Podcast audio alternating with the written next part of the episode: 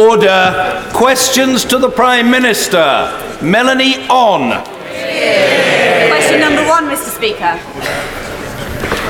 Mr. Speaker. Damien Green. Yeah.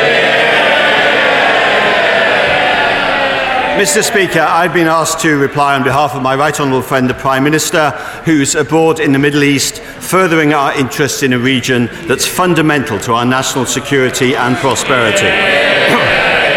Mr. Speaker, I'm sure the whole House will wish to join me in offering our warmest congratulations to His Royal Highness Prince Harry and Meghan Markle, and in wishing them every happiness in the future.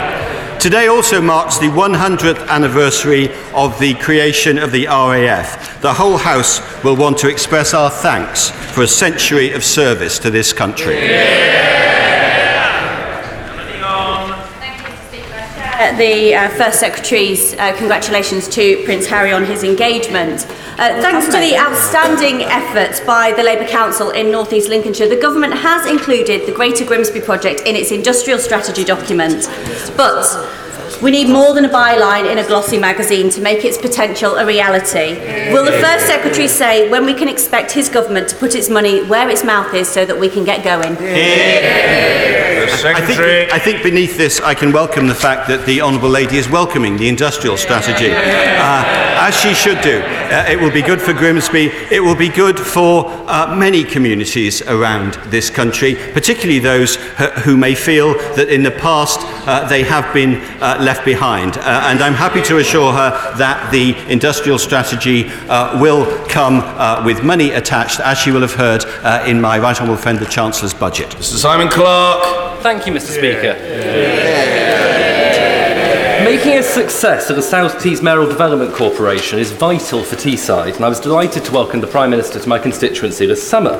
Will he join me in recognising the scale of the opportunity the MDC represents, agree it offers a chance to redefine Teesside to the world, and commit that the new money awarded in the budget is only the start of the process of delivering on its huge potential to change? The Secretary. I can see my honourable friend is getting the hang of questions already. And I'm happy to assure him that we are committed to working with him and indeed the Tees Valley Mayor, Ben Houchen, who is doing so much to help develop the area. We want to support him and the South Tees Development Corporation with the work they're doing on the long-term regeneration of the South Tees area. As he says, the Chancellor announced £123 million of new funding in the budget because we recognise the significant economic opportunities in that area. Emily Thornberry. Thank you very much, Mr. Speaker. Let me first join the Secretary of State in congratulating the RAF on its anniversary and congratulating Prince Harry and Meghan Markle on their engagement.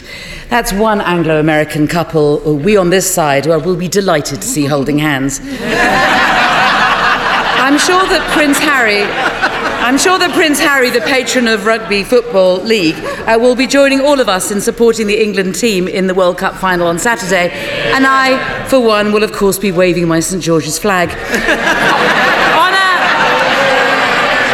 On a much sadder note, I'm sure the whole House will join me in sending our thoughts to all those killed and injured in Friday's horrific attack on the mosque in North Sinai. It is a bitter reminder that the vast majority of the victims of jihadi terror are Muslims.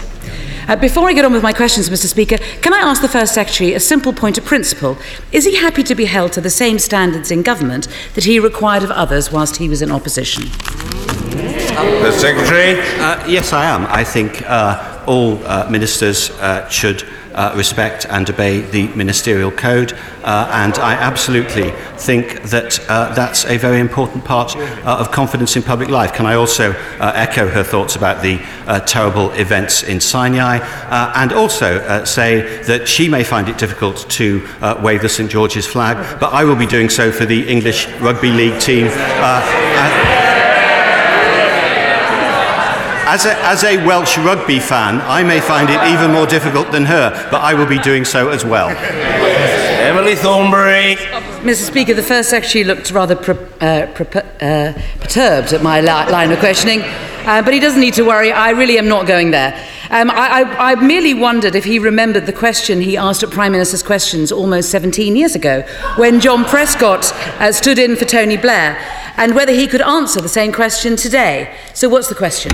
The question was this: what percentage of new nurses recruited in the past 12 months are now working full-time? Secretary,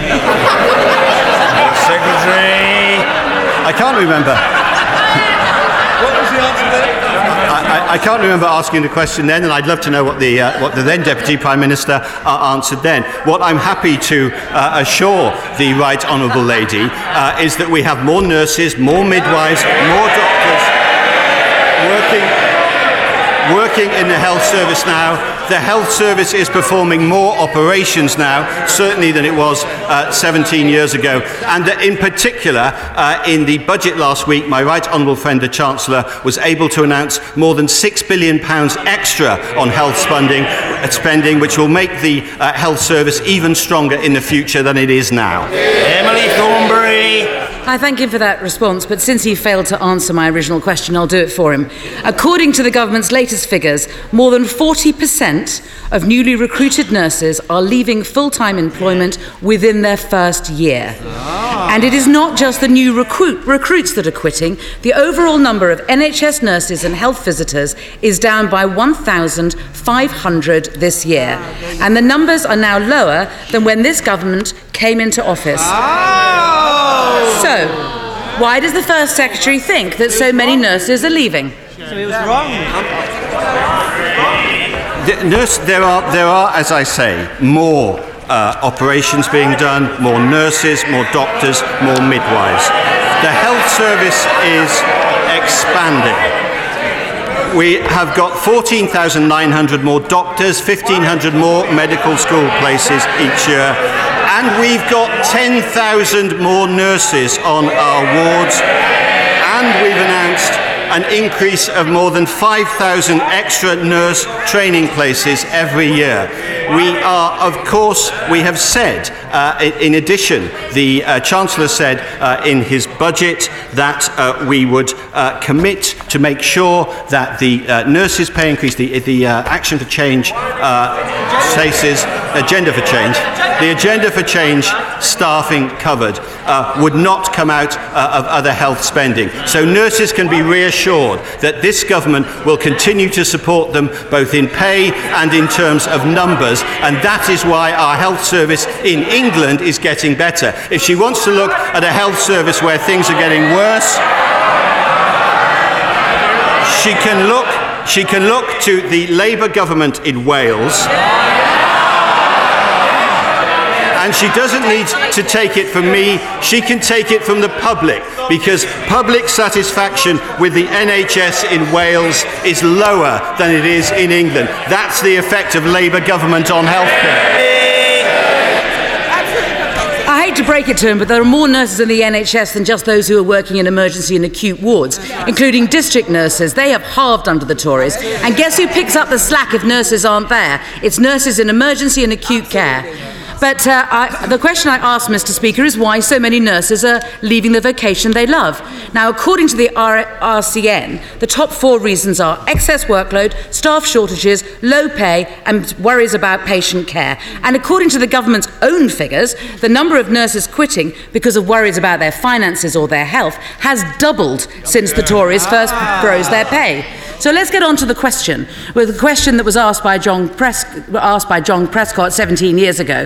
He said that nurses at his local hospital were warning, and I quote him again, "Staff shortages are putting patients' lives at risk." So can he tell me, what are those same nurses telling the First Secretary today? What I can tell you is that since 17 years ago, and it's interesting that 17 years ago there were still significant numbers of years of Labour government ahead with all these pressures she's just exposed to us under the Labour government. Since 17 years ago, there are significant more nurses in post, and I didn't quite understand her point about wards, because actually seem to go on and off the wards. But we know that we've got 10,000 more nurses on our wards where people want to see them. And also, if she's interested in nurses' pay, of course, I hope she will find it in herself to welcome the tax cuts that were announced in the budget, the increase in the personal allowances that will help nurses just as they will help workers across both the public and private sector. This is good news for nurses. It was a budget that was not just good for the health service, but specifically good for the nursing profession. As I say, I hope she can bring herself to welcome that. Emily Thornberry. Well, Mr. Speaker, I noticed that he didn't want to talk about patient care at his local hospital. Could the reason be that his local A&E, according to the board's most recent minutes, and I quote, have severe staff shortages in medical and nursing care, means patient safety is being put at risk, and the only option to tackle those shortages is to cancel outpatient clinics. Oh! And it gets worse. And it gets worse. At a public meeting tomorrow, there is going to be a public meeting tomorrow to consider closing his local A&E for good. Oh. In other words, all the things that the First Secretary has been denying. What are you doing to our NHS? It is happening on your own doorstep. Isn't it about time that the First Secretary got a grip? I am entirely innocent in this matter. First Secretary. The Right Honourable Lady's grasp of the facts is pretty shaky. The meeting tomorrow in my constituency is about the Strategic Transformation Plan.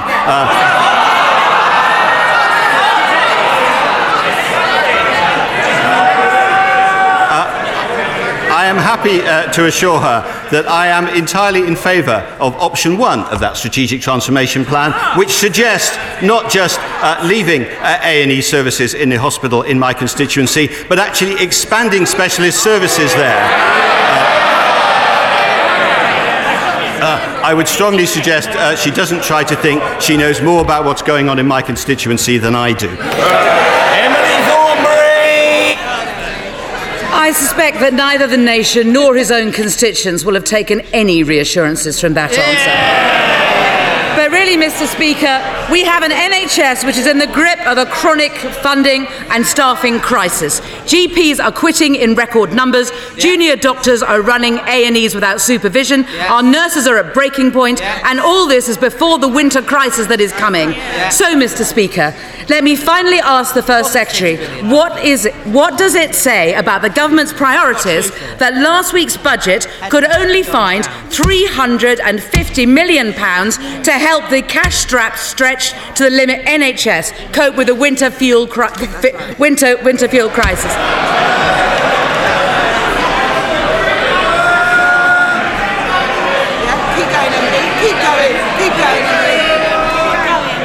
Only £350 million to cope with the winter crisis, and was able to find 11 times that amount to spend on a no-deal Brexit. Yeah. Isn't that the very definition of a government fiddling away whilst the rest of the country burns? Yeah. The Right Honourable Lady is determined to talk the NHS down. It's a Conservative government which is increasing funding on the NHS, so it remains the best health service in the world, as the Independent Commonwealth Fund has repeated for the second year in a row. It's this party which promised and delivered more money for the NHS in 2010, 2015 and in last week's budget, where my Right Honourable friend the Chancellor promised £6.3 billion extra for the NHS. More patients treated, more operations carried out by more doctors and more nurses. And when she says at the end that the government is wasting £3 billion on preparing for Brexit, we now know that the Labour Party doesn't think it's worth preparing for Brexit. They do though think it's worth preparing for a run on the pound. That's all you need to know about Labour. Matt Warmer! Mr. Speaker, this week one of Labour's last two remaining councillors in Boston crossed the floor to join the Conservatives. And he didn't want to see this country go back to 1973. Will the First Secretary join me in welcoming this new member to the Conservative Party, and will he agree with me that an open, optimistic Britain deserves better than reheated Marxism and Labour's bankrupt economy? Secretary! I am very happy to agree with my honourable friend, and indeed with the wisdom of the Labour councillor who has joined the Conservative Party. Quite right that what we see from the party opposite is that they would lose control of public finances, hike taxes to their highest ever peacetime level, and calls business, the Shadow Chancellor, new quote I've discovered from the Shadow Chancellor, calls business the enemy. That's what the modern Labour Party is about. I would finally point out to the local councillor, he may just have moved in anticipation, because I understand that moderate councillors are being deselected by the hard left throughout Ian Blackford. Thank you, Mr. Speaker. Can I join the First Secretary in congratulating Prince Harry and Meghan on their engagement and wish them a long life and happiness together? And if I may, can I also welcome the moderator of the Church of Scotland, the Reverend Derek Browning, who is with us in the gallery today. Mr. Speaker, can the First Secretary of State tell the House how much money the UK government has received from arms sales from Saudi Arabia since the war with Yemen began?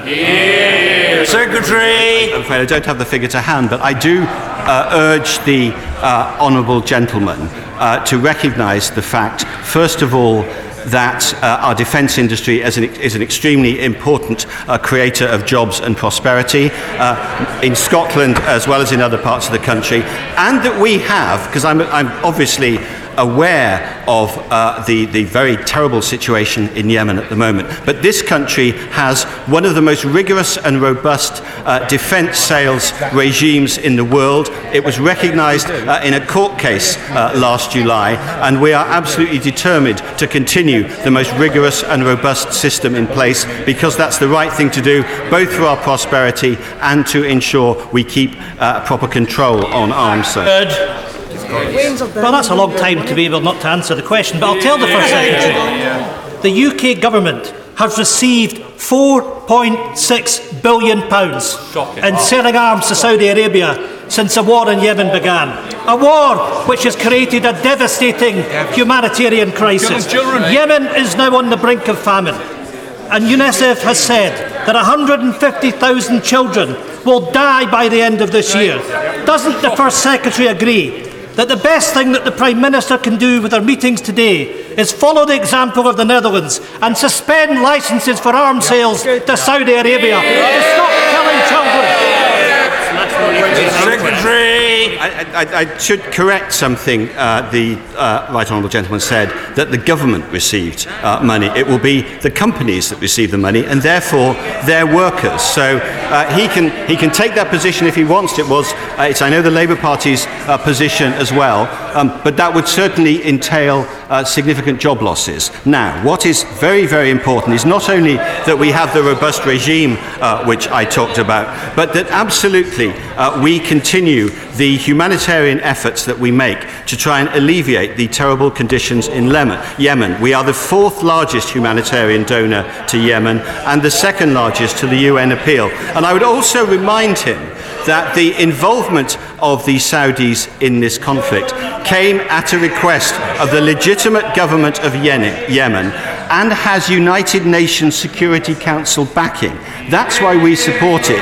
This is a conflict supported by the UN Security Council, and I would hope that the Right Honourable Gentleman will have some respect for the Security Council. Rebecca Powell.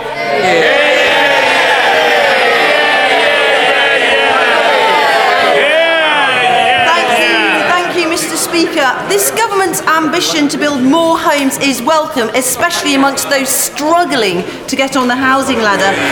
And Taunton Deane is playing its part, and with its garden town status, we must have homes that are good places to live, energy efficient, sustainable drainage, green spaces. Mr. Speaker, maybe even where we have showers where people don't use microbeads in their showers. but we must have the right roads in these developments, and would my right honourable friend agree that the Housing Infrastructure Fund is key to unlocking funds for vital roads like the Spine Road through Taunton and Stapleton? My honourable friend is absolutely right, and I know what a stout champion she is of the people of Taunton Deane. And she's quite right about the Housing Infrastructure Fund as well. We need more homes, but absolutely we need the infrastructure to back them up. That's why the Chancellor doubled the Housing Infrastructure Fund in the budget. Duffield! Thank you, Mr. Speaker. As the First Secretary of State will know, being my near neighbour in Kent, as a result of underfunding, the Conservative County Council has run out of cash and is cutting the funding of buses in Kent by 70%. Wow. Four hospital buses, 14 school buses and over 100 other routes are to be cut. Thousands of pensioners, especially those in rural areas, are to be trapped at home. Does the Right Honourable Member for Ashford really support such cuts? I do not recognise the characterisation of Kent County Council's position, which my constituency neighbour has expressed. All local authorities, as all parts of the public sector, have to live within their means, because we have to continue paying down the deficit that was run up by the previous Labour government. Kent County Council is an extremely good county council which does many great things both in transport and other fields for the people of Kent, and will continue to do so. Mr. Kenneth Clarke. Would my right honourable friend agree that for decades now the richer member states in the European Union have made large contributions to the budget of the EU because the macroeconomic benefits of belonging to the large free trade area of the single market make it a bargain to pay that share of the cost? Should we not therefore welcome the rumours we have today in the press of a possible imminent settlement of the method of calculating future contributions, so that it may now enable us to get on with the serious negotiations about how we retain the maximum future access to all those benefits of that free trade? Well, Secretary. My right honourable friend has been around long enough to know not necessarily to read, to believe everything he reads in the newspapers, and it would clearly be wrong for me to go into figures now. But he is absolutely right that what we are about, and what my right honourable friend, the Secretary of State for exiting the European Union, is about, is making sure we get the best possible deal at this stage of the process so that we can move on to the trade talks. And Britain, as a country that meets its international obligations, of course, will, as it exits the European Union, meet the obligations and have all the rights that we have in that process, so that we can maintain a deep and special partnership with the other 27 members of the European Union as we move forward in friendship and cooperation after we've left the European Union. Being believed, reliving trauma, fear of publicity, a culture of denial, some of the reasons why very many women are reluctant to report rape, assault and sexual harassment. Does he agree with me that government and parliament need to lead by example, and will he, on behalf of government, apologise to the victims who parliament and government have been letting down? I absolutely agree that both this place as an institution and all of the political parties need to improve complaints procedures and other aspects of the culture of politics to make sure that young men or young women who are interested in politics do not in any way feel deterred from playing an active role in it. And there is a place for everyone in this House, on all sides and in all parties, and indeed the House authorities themselves, of making sure that this is the best possible working environment for young people to come into. Nadine Dorries. Mr. Speaker, Mr Speaker, many mothers in this chamber know how hard childbirth can be, but we would never use that knowledge in a veiled threat against a journalist when being questioned in the way the honourable member for Hampstead and Kilburn did when questioned by a Channel 4 journalist recently. As I assume the First Secretary is not pregnant, would he please complete the work that journalist tried and ask the honourable member for Hampstead and Kilburn to use her influence with her aunt, who is the Prime Minister of Bangladesh, whose regime is responsible for the kidnapping of Ahmed bin Laden and asked for his release. Very good question. First Secretary replies, I'm sure the honourable lady, the member for Mid Bedfordshire, I'm sure the honourable member for Mid Bedfordshire notified the honourable lady of an intention to refer to her in this question. No, she didn't. No, she didn't. You didn't. Well, that was disorderly. Sorry, that was order. Nevertheless, the question has been asked. Nevertheless, perfectly proper for the First Secretary briefly to reply. Well, Mr. Speaker, you and the House will be aware I can only speak on behalf of the government, and I can assure my honourable friend that Bangladesh remains an important human rights priority area for the Foreign Office, and that we continue to raise allegations of enforced disappearances at all levels of the government of Bangladesh. And I think I should stop there. Steve McCabe. Mr. Speaker, at the present rate of progress, it will take the three officials at the First Secretary's old department more than 70 years to investigate the claims of around 4,500 WASPI women deprived of their state pension. Now, I know this government's slow, but isn't that adding insult to injury? The honourable gentleman will be aware that the government committed a sum of more than £1 billion to make sure that no one's pension would be delayed more than 18 months from the original period. And he also, I'm sure, as a reasonable man, recognises that with increasing longevity, it is inevitable that the pension age will rise. That is what this government is doing. And by next year, pension inequality will have been removed. We will hit 65 for both sexes in next year, and that means that we will then have an equal pension system. James Gray. The Royal Air Force is unique amongst the three services, having been established by an Act of Parliament which achieved royal assent 100 years ago today. Will my right honourable friend find time in his busy diary to join me and members of both houses and staff throughout the palace in celebrating the magnificent service the RAF have given to this nation over that 100 years? In a parade, a unique parade in the atrium of Portcullis House this evening at 7:30 by the Queen's Colours Column. Well, as I've already mentioned the centenary today, and my honourable friend is extremely right not just to bring it up again. We cannot pay high enough tribute to the men and women of the RAF for a century of service that will go on for a long time into the future as well. And I'm glad he's managed to get an advert in for the parade this evening in Portcullis House. Grady. Thank you, Mr. Speaker. The United Kingdom has lost its seat on the International Court of Justice. EU agencies are pulling out of London, and there'll be no more European capitals of culture in the United Kingdom. Is the sun setting on Empire 2.0 before it's even begun?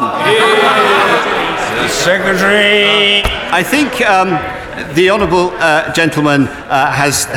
It's not surprising, really, that EU institutions are not going to be in a state that's not a member of the EU. That can't come as a surprise to the honourable gentleman. On the capitals of culture, I rather agree with him. I think it's extremely disappointing that after they'd let British cities ask, including I know some in Scotland, asking to apply to be part of the process, the Commission decided that they couldn't. We are in urgent talks with the Commission about that, and in particular, we're making sure that all those cities who applied can continue with their cultural development, because cultural development has been shown to be an extremely good basis for the regeneration of cities and towns across the United Kingdom. Amanda Milling. Thank you, Mr. Speaker. This Saturday I'll be announcing the winners of my annual local shop competition as part of Small Business Saturday. So will my right honourable friend wish all carrot chase retailers the best of luck, and also wish those winners congratulations. I'm very happy to share my honourable friend's congratulations for her retailers. I suspect, many members will be celebrating Small Business Saturday this weekend. It's become an extremely important part of the calendar. Supporting small business is absolutely at the heart of this government's economic strategy, and we should all take every opportunity to celebrate the hugely important work they do in innovation, in entrepreneurship, and in serving the people. Sarah Jones. Thank you, Mr. Speaker. Today we see shocking new figures that child knife deaths are nearing a 40-year high. 5 months ago, the Prime Minister in this place promised action, but she has failed to deliver. Nothing in the budget on policing and nothing meaningful to tackle the causes as well as the crime. It's clear we need intervention now, and not just from the Home Office. Funding youth workers in major trauma centres is proven to get young people out of the cycle of violence, and it would cost £6 million a year to fund. Will the First Secretary, in his role, establish a cross-government programme of action to come good on the Prime Minister's promise? First Secretary. Well, I'm sure the Honourable Lady is aware that actually the stance on knife crime that this government is taking is tougher than ever. We've made punishment against repeat offenders stronger. We've banned cautions for the most serious offences, and there is now a very clear message. If you carry knives in public, you are more likely than ever to go to prison. And the latest figures show that 42% of adult offenders were given an immediate custodial sentence, the highest rate in nearly a decade. So I hope that she can be reassured that actually this government is being tougher on knife crime than any previous government. Nadeem Zahawi. Speaker, does the First Secretary agree with me that we don't need to break into the computer or the iPad of the member for Hayes and Harlington to work out that £500 billion that he wants to borrow will attract £7.5 billion of interest payments every year? Well, the one difficulty with that otherwise ingenious question is that it bears no relation to government policy, for which the right honourable gentleman is responsible, but rather to that of the Shadow Chancellor, for which he isn't. Wayne David. Mr. Speaker, Sharon Jones is a constituent who had a malignant brain tumour removed some 20 years ago. This left her with excruciating headaches and severe pain in her neck and shoulders. Sharon has been in receipt of ESA, and the Department for Work and Pensions accepts that Sharon is not fit for work, and yet she has now been placed in the work-related activity group and her benefit has been reduced. Will the First Secretary justify this to Sharon? Wow. First Secretary. Well, obviously there will clearly be individual issues in this case which I can't be aware of. I'm sure my right honourable friend, the Secretary of State for Work and Pensions, would be very happy to look at this individual case to see if something needs to be done for Sharon. John Stevenson. Mr. Speaker, I very much welcome the announcement of a Borderlands growth deal. This is positive news for the border area, but can the First Secretary assure me that this initiative will receive sufficient resource to ensure its success? The Secretary. I share my honourable friend's enthusiasm for the Borderlands Growth Initiative. I've seen the many benefits of city deals and growth deals around all parts of the United Kingdom since I became First Secretary, and I think the Borderlands Growth Initiative is particularly important because it will show the mutual prosperity between his part of the north of England and the southern part of Scotland. And all I can say is that since my right honourable friend, the Secretary of State for Scotland, is actually a constituency MP in the southern part of Scotland, I know that this deal will get particularly strict attention inside the Cabinet. Tommy Shepherd. Does the First Secretary agree with the Lord Speaker's Committee that the House of Lords should be reduced to 600 and that the term should be limited to 15 years? And does he not feel the slightest sense of embarrassment that the crisis of credibility of the undemocratic upper chamber has become so acute that its members are themselves begging for reform whilst the elected government refuses to act?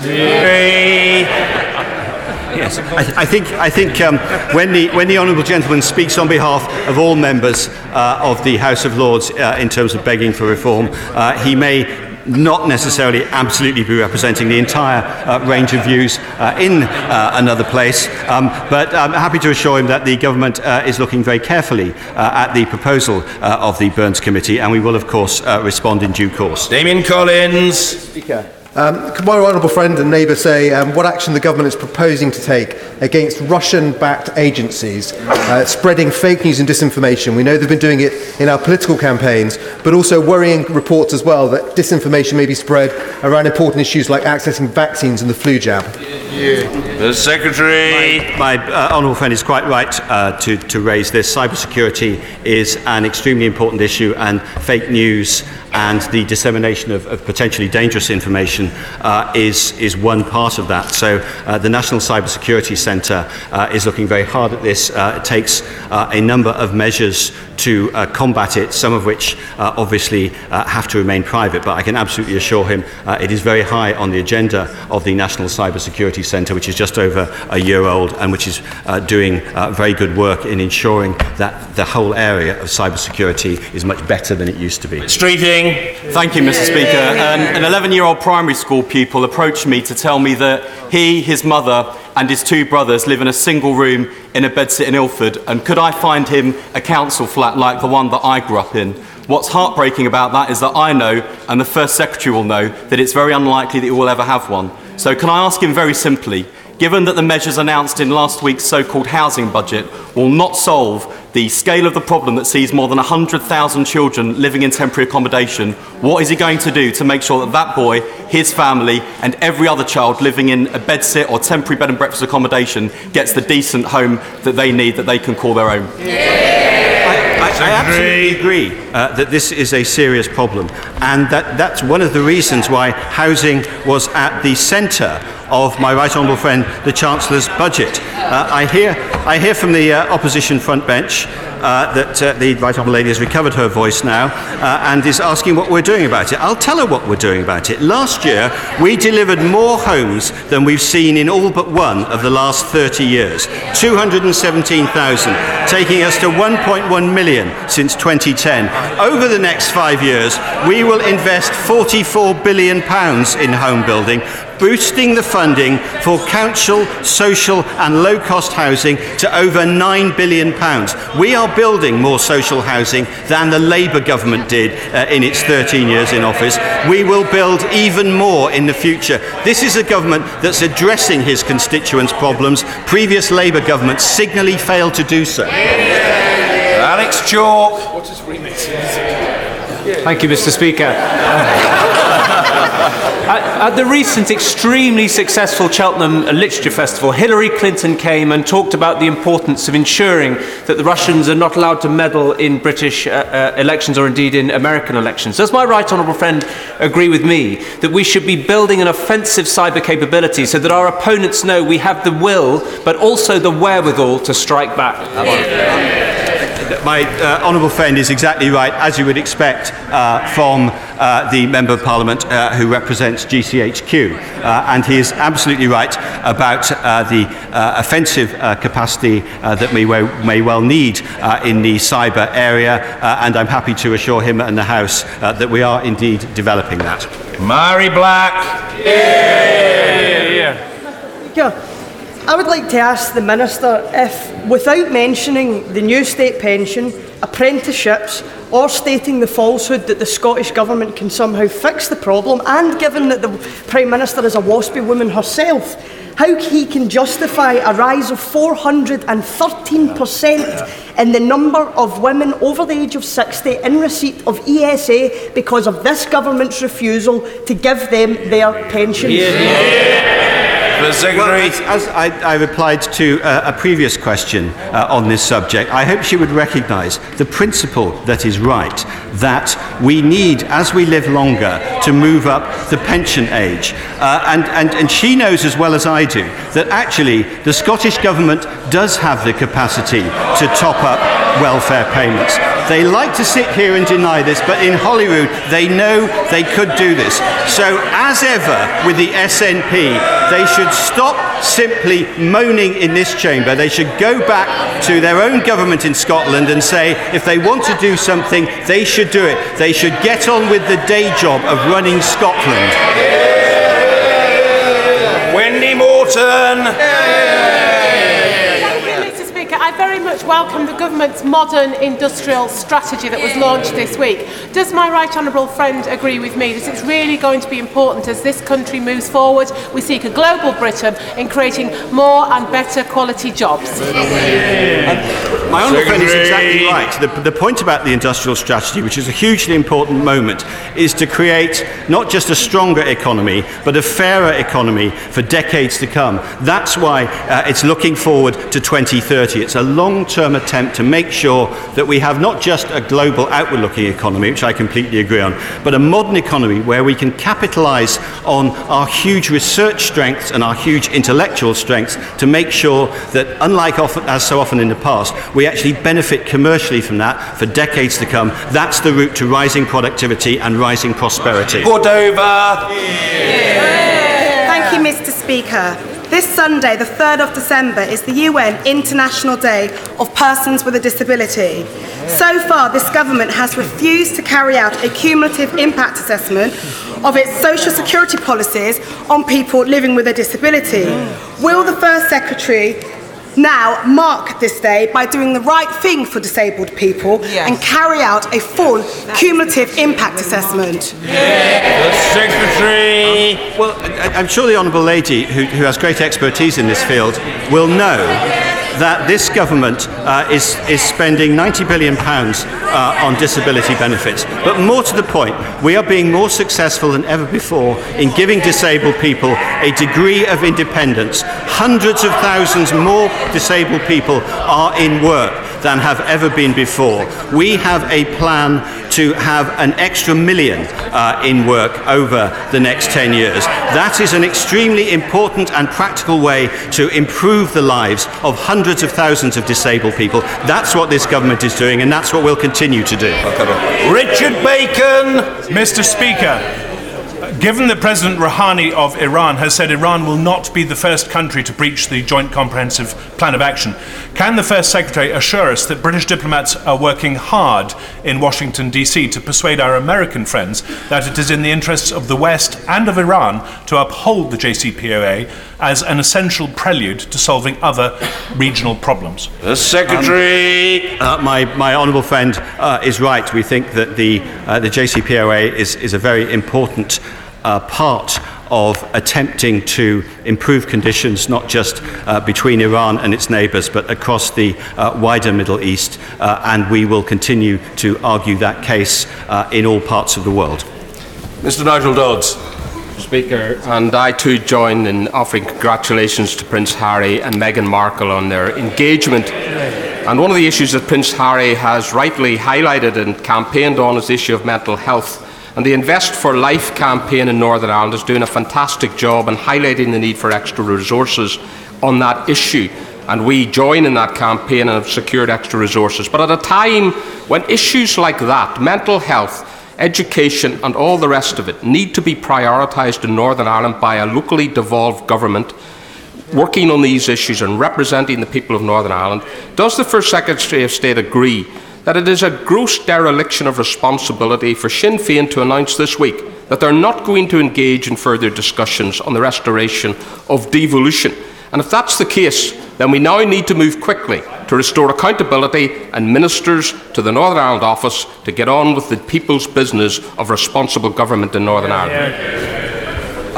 Well, the Right Honourable Gentleman will know that my Right Honourable friend, the Northern Ireland Secretary, is working as hard as possible to restore democratic control, to restore the Northern Ireland Executive.